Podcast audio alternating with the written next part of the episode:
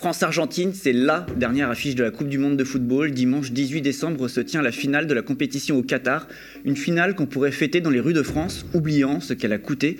Car derrière ce tournoi, il nous faut nous rappeler la réalité, une catastrophe climatique et des morts, de nombreux morts, au moins 6500 selon une enquête du Guardian et de nombreux travailleurs migrants exploités dans des conditions atroces. C'est l'objet du livre, coécrit par Sébastien Castelier et Quentin Muller, Les esclaves de l'homme pétrole. Les deux journalistes ont recueilli des témoignages de travailleurs du Soudan, du Kenya, d'Ouganda, du Togo, de Madagascar, d'Inde, du Népal et des Philippines pour nous dévoiler les dessous de cette Coupe du Monde qu'on célèbre malgré euh, ses faits. Pour nous en parler, l'auteur Quentin Muller est sur notre plateau. Bonjour Quentin Muller. Bonjour. Alors, ce titre, euh, les esclaves de l'homme pétrole. Pourquoi avoir appelé euh, ce livre ainsi? Les esclaves, pourquoi les esclaves? Et d'ailleurs, on est peu de journalistes à avoir employé ce terme. Je ne comprends pas d'ailleurs la pudeur dans, dans, ma propre profession. Pourquoi euh, mes collègues n'ont pas osé utiliser ce terme? Nous, on a osé parce que quand vous lisez Les esclaves de l'homme pétrole, je pense que c'est une lecture qui n'est pas facile. Quand on lit les histoires, on est saisi par la violence, mmh. par le racisme systémique et structurel et, par, euh, par une succession d'histoires euh, qui démontrent à quel point chaque étranger, avec une couleur de peau différente, avec un passeport dont le prestige va, peut varier, et vient souvent, dont le passeport vient souvent voilà, de, pays asiatiques et africains, eh bien, on perçoit une violence systémique et un traitement qui, qui, qui, qui, qui va euh, au-delà de la dignité humaine, en fait qui détruit toute euh, euh, conception de, de, l'humain, en fait.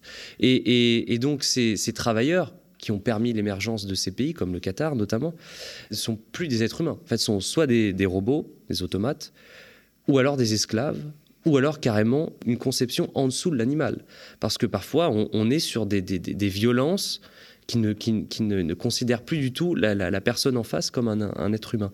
Et c'est pour ça qu'on a employé le mot esclave. Finalement, euh, j'en avais discuté euh, avec, euh, avec, d'autres confrères. On me disait, mais tu peux pas employer ce terme esclave parce qu'il y a un salaire derrière. Les gens sont payés. Oui, mais le salaire, il est extrêmement faible déjà. Et il correspond. Enfin, c'est pas parce qu'on paye quelqu'un que forcément c'est pas un esclave. Si on le maltraite derrière, et si les maltraitances vont à un certain niveau, on peut parler d'esclave. C'est-à-dire de, l'esclavage moderne Oui, de l'esclavage moderne, effectivement.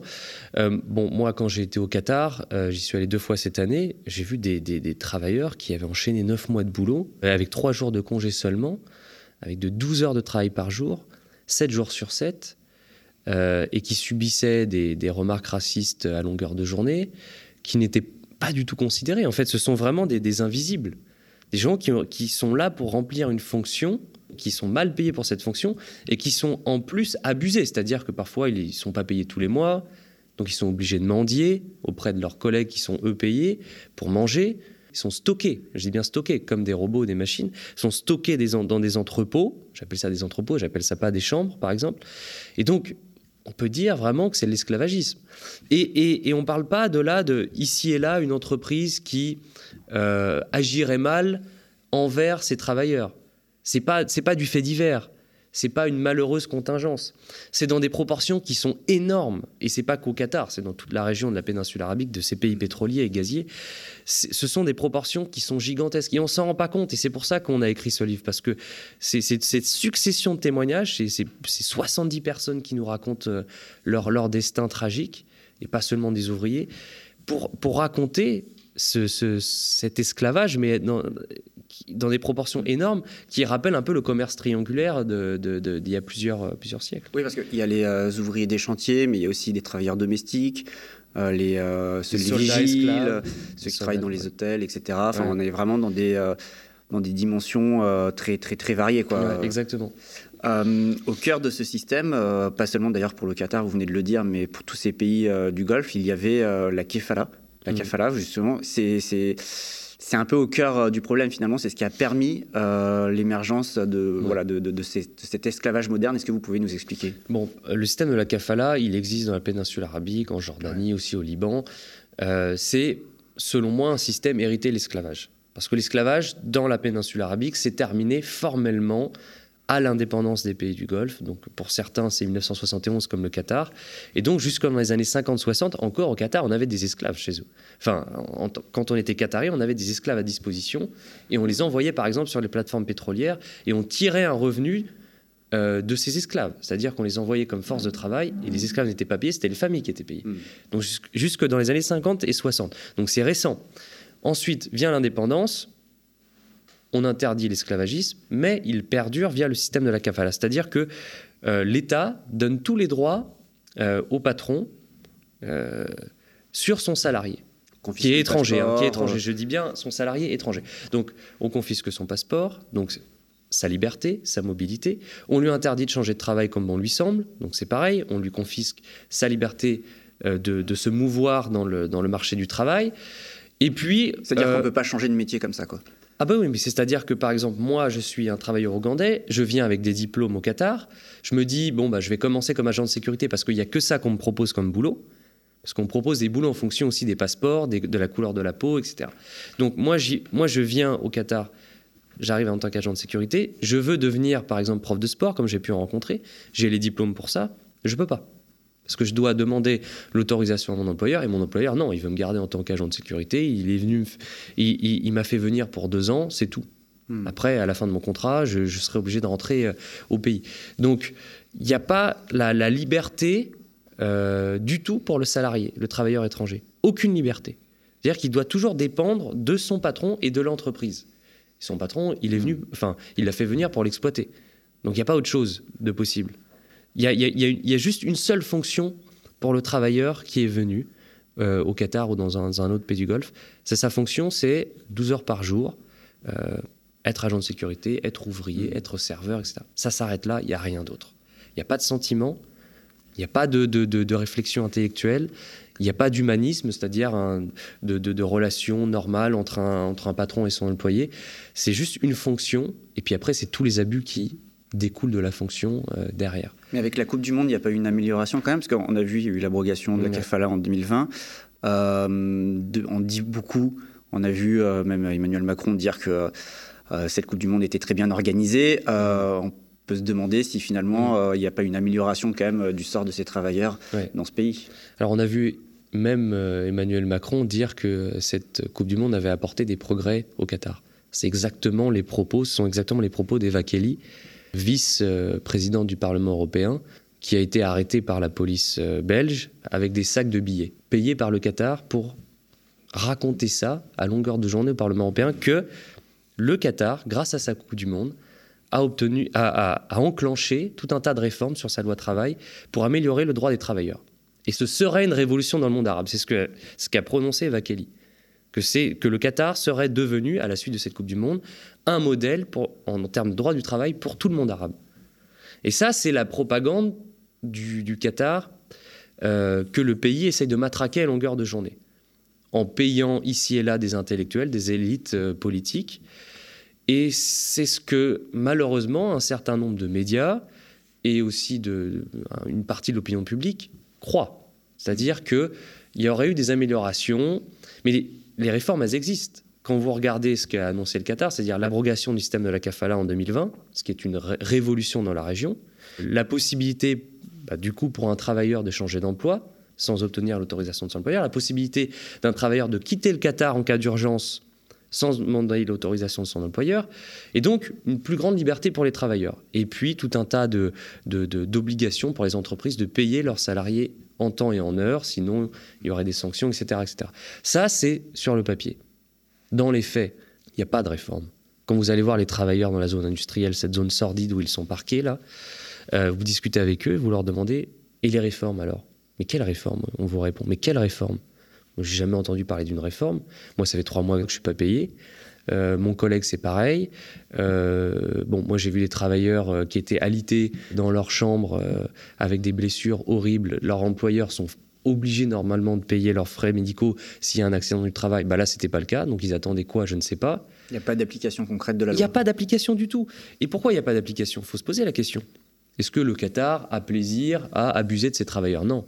C'est une question purement capitaliste. C'est-à-dire que ce pays-là, comme beaucoup d'autres pays dans le monde malheureusement, euh, veut à tout prix réduire le coût de sa main-d'œuvre. Déjà que le coût de sa main-d'œuvre, il est très faible. Mais si en plus, de temps en temps, on peut gratter un mois de salaire ici et là pour, son pour ses travailleurs, si on peut faire le plus d'économies possible sur la nourriture et l'eau qu'on donne à ses ouvriers et sur la qualité du logement, eh bien on va le faire. Puis les entreprises étrangères qui viennent euh, obtenir des contrats euh, au, Qatar, eh bien, elles vont apprécier aussi le fait que la, main-d'œuvre là-bas, ça coûte peanuts et qu'il n'y a pas de droit du travail, etc. Donc là, on, là, on parle du privilège des entreprises et, euh, qataries et étrangères au Qatar et aussi des Qataris eux-mêmes et de leur, leur portefeuille. Donc l'État qatari a avancé tout un tas de lois pour donner des gages à la communauté internationale et pour faire plaisir, mais dans les faits, il n'y a, rien qui n'a changé. Mais, du coup, si, à l'inverse, euh, s'il n'y a pas eu euh, d'amélioration euh, réelle depuis la, Coupe du Monde Est-ce qu'au contraire, on peut dire que cette Coupe du Monde a participé à l'essor et au développement de cet esclavage moderne, de ce système qui a peut-être disparu sur le papier mais qui perdure au Qatar? Est-ce qu'on en a juste profité pour ces chantiers? Est-ce que le, le, CIO a pu profiter de ce système pour justement sa Coupe du Monde? Évidemment que toutes les entreprises euh, qui sont venues, par exemple, construire ces stades et ces infrastructures, parce qu'il n'y a pas que les stades, il y a eu l'agrandissement de l'aéroport, de Doha. Il y a eu la, création d'une ligne de métro auquel euh, euh, Keolis a participé, c'est une, branche de la RATP. Euh, il y a eu aussi la création d'une ville nouvelle, Loussaïl, avec tout un tas d'hôtels. Donc il y, a eu, il y a eu plein de, constructions connexes. Et il y a des entreprises qui se sont fait énormément d'argent. Des entreprises françaises. Françaises notamment, Bouygues, Vinci. Qui sont fait beaucoup d'argent sur ces nouveaux hmm. contrats, sur ces chantiers. Qui est poursuivi notamment. Qui poursuivi, oui, effectivement. Euh, pour, euh, pour euh, travail forcé. C'est quand même pas rien.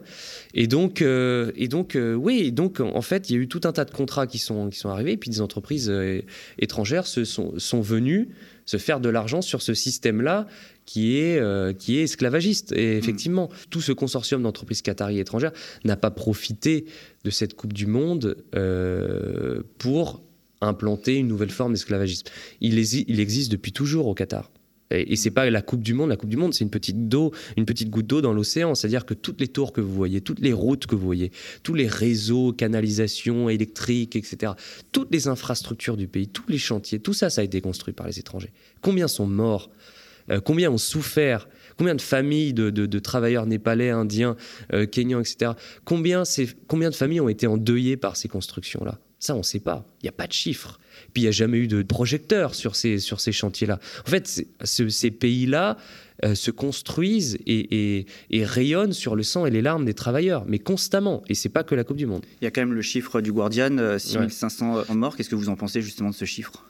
Alors, c'est un chiffre qui est contestable parce que, bon, alors le Guardian, n'ayant pas de statistiques précises de la part des autorités qataries qui veulent à tout prix cacher ces statistiques, euh, eh bien, est allé voir les ambassades d'Inde, du Népal, du Sri Lanka, du Bangladesh, du Pakistan, et a décompté le nombre de morts euh, à partir de l'année 2011 à 2020, si je ne dis pas de bêtises. Euh, donc sur toutes ces années-là, euh, tous les travailleurs étrangers qui étaient dans ce, pays, qui n'étaient pas forcément ouvriers d'ailleurs, on a décompté le, nombre de, morts de tous ces ressortissants. Et certains, comme je disais, n'étaient pas forcément sur les chantiers de la Coupe du Monde. Donc ça peut être quelqu'un qui a traversé la route, qui s'est fait écraser ou qui est mort d'une maladie. Mmh. Voilà, rien à voir avec la Coupe du Monde. Bon, c'est un chiffre qui existe, qui a un peu éveillé les consciences, qui a fait parler de, de ce drame, de cette Coupe du Monde, mais qui est quand même imprécis. Donc c'est un chiffre qui n'est pas fiable. Qui, n'est pas fiable. En dessous ou au-dessus de la réalité Qui n'est pas fiable. Euh, moi, je dirais qu'il est minoré. Pourquoi? Parce qu'il y a tout un tas de chiffres qui ne sont pas pris en compte, notamment les travailleurs africains, donc on n'a pas de mm. statistiques sur les travailleurs africains. Il y, a beaucoup d'Africains. Hein, beaucoup d'Africains, des agents de sécurité, des ouvriers, etc. etc. Donc beaucoup d'Africains venus du Soudan, du Kenya, d'Ouganda et puis d'autres pays d'Afrique de l'Ouest, mais c'est un peu plus rare. Donc beaucoup d'Africains. Donc déjà, ça, on n'a pas cette, ces stats. Euh, on n'a pas non plus la statistique euh, de la main-d'œuvre venue des Philippines. Et la main-d'œuvre venue des Philippines, elle est quand même conséquente euh, au Qatar. Même si elle est moins euh, dans euh, les chantiers, etc., on ne l'a pas, on l'a pas non plus cette, cette, stat. Il y a aussi tout un, tout un tas de, de, statistiques qu'on n'a pas. Par exemple, les travailleurs qui, une fois rentrés au pays, meurent peu de temps après. Hmm. Nous, au Népal, c'était malheureusement un grand classique quand on est allé voir les familles des travailleurs endeuillés. C'était mon mari, il est, il est revenu, trois semaines après, il est mort Pourquoi? Parce que beaucoup de ces travailleurs ont des problèmes rénaux quand ils rentrent euh, dans leur pays. Parce que les entreprises euh, qui les emploient ne leur fournissent pas de, l'eau potable. C'est que de l'eau euh, non potable qui souvent est de l'eau désanalysée avec des taux en sel qui sont très importants, avec des produits chimiques. Donc ça crée des, problèmes rénaux très très importants chez eux. et donc quand ils rentrent au pays, ils n'ont pas forcément les moyens de se payer une dialyse ou une greffe de rein. Et donc forcément, ces travailleurs meurent peu de temps après. Ça, cette stat, euh, elle est énorme et on ne la prend pas en compte. Euh, il y a aussi euh, le fait que beaucoup de travailleurs, quand ils décèdent sur leur lieu de travail, eh bien, l'entreprise déclare une mort qui l'arrange et ensuite, il n'y a pas d'autopsie. Hmm. Donc les policiers viennent constater le corps, emmènent le corps au ministère enfin, de, de, de, la Santé, et puis après le corps est rapatrié ou non. Mais il n'y a pas d'autopsie, donc il n'y a pas d'enquête. Donc quelqu'un qui tombe d'une élévation ou de, autre chose, eh bien, euh, l'entreprise peut tout à fait maquiller euh, l'accident et dire que c'était un accident ou autre et qu'il est mort, ou alors il est mort dans son sommeil, ou alors certains meurent de crise cardiaque ou d'AVC pour avoir, après avoir enchaîné des heures et des heures de travail. Il n'y a pas d'autopsie pour le dire, c'est des morts naturelles, c'est des arrêts cardiaques. C'est souvent ce qui est noté en fait sur les certificats d'essai. Arrêt cardiaque. Mais arrêt cardiaque, c'est quelqu'un qui meurt de vieillesse. Le cœur cesse de battre. Mais ce n'est pas une crise cardiaque. Une crise cardiaque, c'est quelque chose qui aurait provoqué. Il y, aurait une conséquence. Mais c'est souvent arrêt cardiaque ou mort naturelle. Et on n'en sait pas plus. Et alors, ces, stats ne sont pas prises en compte, par exemple. Mmh. Et donc, on voit que, par exemple, il y a un malaise au niveau des statistiques. L'OIT, l'Organisation internationale du travail, qui a pactisé avec le gouvernement qatari il y a quelques années, reconnaît même que c'est difficile pour cette organisation qui pourtant travaille main dans la main avec le ministère du Travail, c'est difficile d'obtenir des statistiques probantes auprès des entreprises sur le nombre de décès. Hmm. Et le gouvernement qatari, il y a quelques, quelques semaines encore, déclarait juste avant le coup d'envoi qu'il y avait eu deux, trois morts sur les chantiers. Et puis quelqu'un a fait à rétro-pédaler, un officiel qatari, en disant non, non, en fait, on a eu entre 400 et 500. Donc vous passez de 2 à 3. 4 et 500, entre 4 et 500, il y a un problème quelque part. C'est qu'on nous cache quelque chose. C'est que le gouvernement cache quelque chose.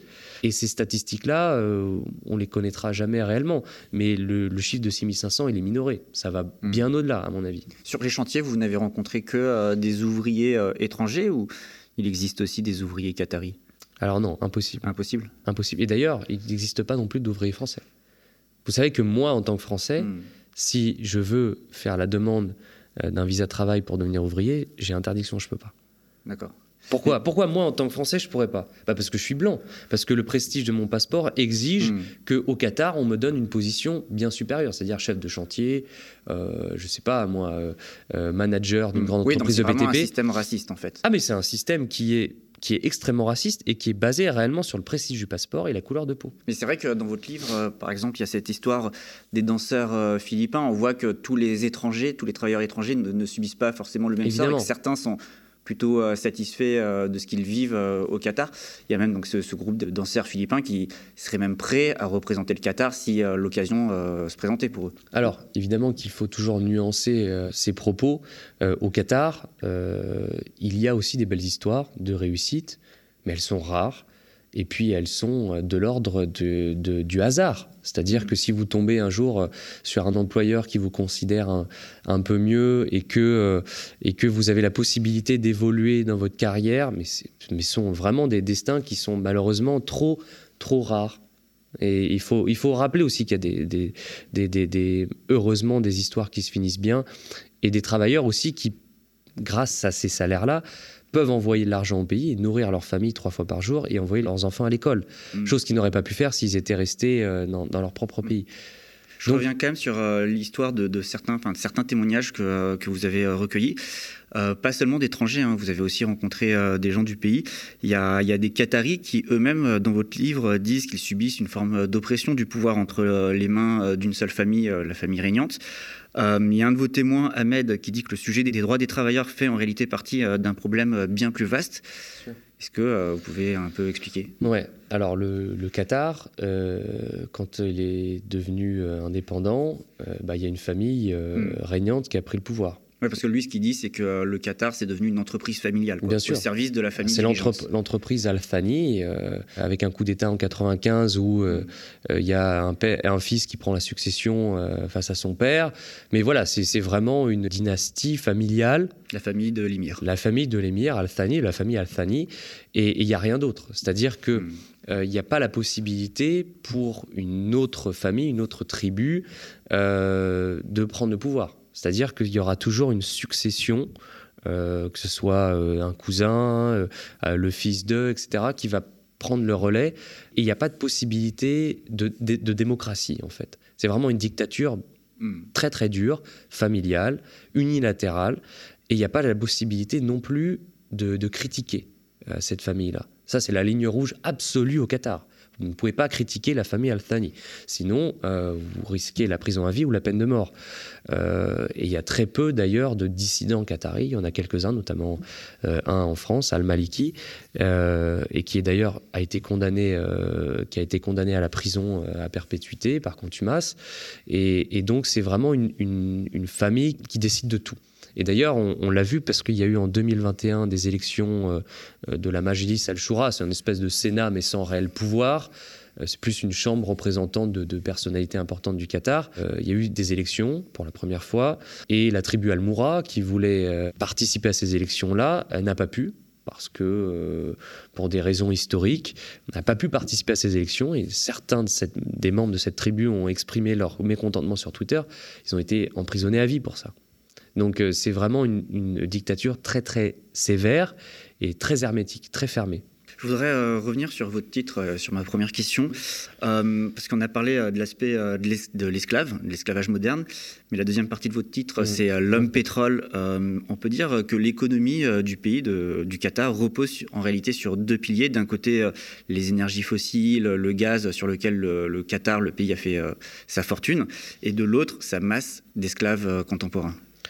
Oui, alors c'est bien d'avoir présenté le, pays comme ça parce que on, présente souvent ces pays euh, du Golfe où il y a quand même un étranger sur deux en moyenne. Bon, au Qatar, c'est 90% de la population euh, qui est plus de 90% qui est étrangère. On, présente souvent cette région comme euh, la principale richesse. C'est, ce sont les énergies fossiles. En réalité, c'est la main-d'œuvre étrangère. C'est un pays qui repose sur l'immigration. Évidemment, qui repose totalement. C'est-à-dire que la population du Qatar euh, en 71, c'était 200 000 euh, personnes. Sur les 200 000, les Qataris étaient déjà en minorité. Là, aujourd'hui, c'est 2,9 millions. Euh, il y a 300 000 Qataris. Donc il y a 2,6 millions étrangers. Vous retirez les 2,6 millions étrangers. Le, Qatar a beau avoir beaucoup de gaz et de pétrole, il n'y a rien qui se passe. Hein. C'est-à-dire c'est une coquille vide. le pays s'arrête complètement. Euh, l'avion qui atterrit à l'aéroport à Doha qui emmène les supporters euh, de foot, euh, c'est un pilote étranger.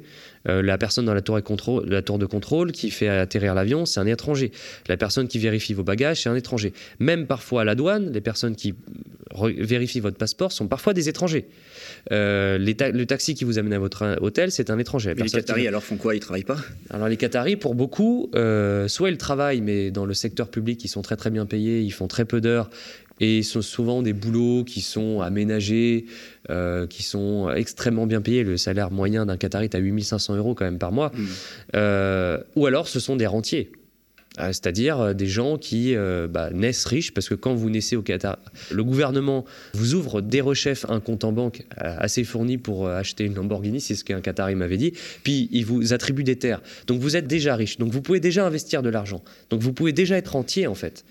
Vous pouvez déjà mettre de l'argent dans un petit commerce, dans une entreprise, et donc vous pouvez être payé à rien faire, comme beaucoup de Qataris le sont. cela ne s'explique pas forcément uniquement euh, par l'immigration, c'est aussi parce qu'il y a le gaz et que euh, justement il y, a, des richesses. Oui, mais si, vous avez ces richesses grâce au gaz et, au pétrole, euh, si vous n'avez pas les connaissances pour construire une route, par exemple, hmm si vous n'avez pas la volonté de la construire aussi, parce que vous n'avez jamais travaillé, euh, si vous considérez que le travail avec une pelle euh, et une brouette, euh, c'est sale, eh bien, vous allez rester dans votre petite maison en terre cuite comme c'était Doha avant, très très riche, mais le, pays va stagner. Vous voyez ce que je veux dire? Donc, vous avez besoin de la main-d'œuvre étrangère pour faire évoluer votre pays, pour rayonner. Parce que si, si Doha était resté comme Doha existait en 1971, euh, le, Qatar n'aurait jamais euh, reçu la, Coupe du Monde, accueilli la Coupe du Monde. Hmm. C'est grâce à la main-d'œuvre étrangère que le pays rayonne à l'international. C'est grâce à la main-d'œuvre étrangère que ce pays a pu s'acheter le, le, PSG, par exemple. Parce que sinon, euh, le gouvernement français et Nicolas Sarkozy n'auraient même pas regardé le, petit émir du, du, Qatar. Vous voyez ce que je veux dire? Hmm. Du coup, pour conclure, on peut dire que finalement, euh, on se retrouve dans un pays où se côtoient euh, à la fois le luxe et la misère. Il y a vraiment deux mondes dans ce pays, et ces deux mondes arrivent à se rencontrer quand même ou pas du tout? Très rarement. Alors, je ne vais, je vais pas, encore une fois, globaliser, mais très mm. rarement. C'est-à-dire qu'il y a deux exemples que je vais vous donner. L'exemple de, de, ce riche homme d'affaires que je raconte là, dans, dans, dans, dans le livre, où j'arrive chez lui et auparavant, j'étais allé voir des travailleurs qui vivaient dans des chambres de 10 euh, mètres carrés, ils étaient 7. Bon, bah, j'arrive chez lui, il m'accueille dans sa villa, euh, il me, et je lui demande assez rapidement combien vous avez de chambres dans cette villa? Il me dit, je crois, 43, mais je sais plus exactement. Et puis, euh, il me fait visiter son salon. Il y a cette piscine gigantesque avec des, pépites d'or incrustées euh, euh, au fond de la piscine. Et puis, il me dit qu'il a la tête de, de, de, de, 20 000 salariés. Et quand je lui pose la question de bah, comment vivent les 20, ces 20 000 salariés, est-ce que le droit du travail au Qatar s'est amélioré, etc., lui, il me dit que oui, que les travailleurs ont la, meilleure vie qui puisse être possible dans toute la région, que les travailleurs bénéficient de loisirs à proximité de leur dortoir, que les dortoirs se sont vachement améliorés, agrandis, qu'il n'y a, plus rien d'insalubre. Enfin, j'ai l'impression de, parler à quelqu'un qui ne vit pas dans le pays où, que moi j'ai visité. Enfin, une partie du pays qui est cachée, qui est dissimulée. Mais soit il me ment, soit il n'a pas du tout conscience et il ne connaît pas cette réalité. Hmm. Donc il y a deux mondes qui se côtoient, mais qui ne, qui, ça va pas plus loin. C'est-à-dire que c'est vraiment une société d'apartheid. Quand je suis allé chercher un, travailleur euh, Alba qui vivait dans la zone industrielle, une zone épouvantable que je décris dans le livre, et que je l'amène au Souk qui est vraiment le l'endroit touristique un peu bling bling du Qatar et un peu faussement traditionnel. Là, il voit tous ces magasins, ces restaurants, cette agitation, ce luxe, ce phasme, etc. Et, j'ai l'impression que c'est la première fois qu'il est allé, allé au Souakif et j'ai l'impression qu'il découvre un autre pays, en fait. Hmm. Donc c'est vraiment une société d'apartheid. Et, à la fois, parfois, il y a des belles histoires, comme cette, femme aussi que j'avais interviewée, Qatari, et qui me dit qu'elle est tombée amoureuse d'un Soudanais, donc un travailleur étranger, qui n'est pas Qatari. Et euh, bah, ils, ont, ils ont cette histoire d'amour, mais ils ne peuvent pas se marier, puisque une femme au Qatar, euh, si elle veut se marier avec un étranger, elle doit passer devant une commission pour justifier son amour. Il faut que l'homme ait un certain compte en banque, etc. Donc c'est très mm. compliqué, mais parfois, ça existe. Ça existe, heureusement. Je vous remercie, euh, Quentin Muller. C'est la fin de cette interview. je le rappelle. Euh, votre livre euh, s'intitule Les esclaves de l'homme pétrole.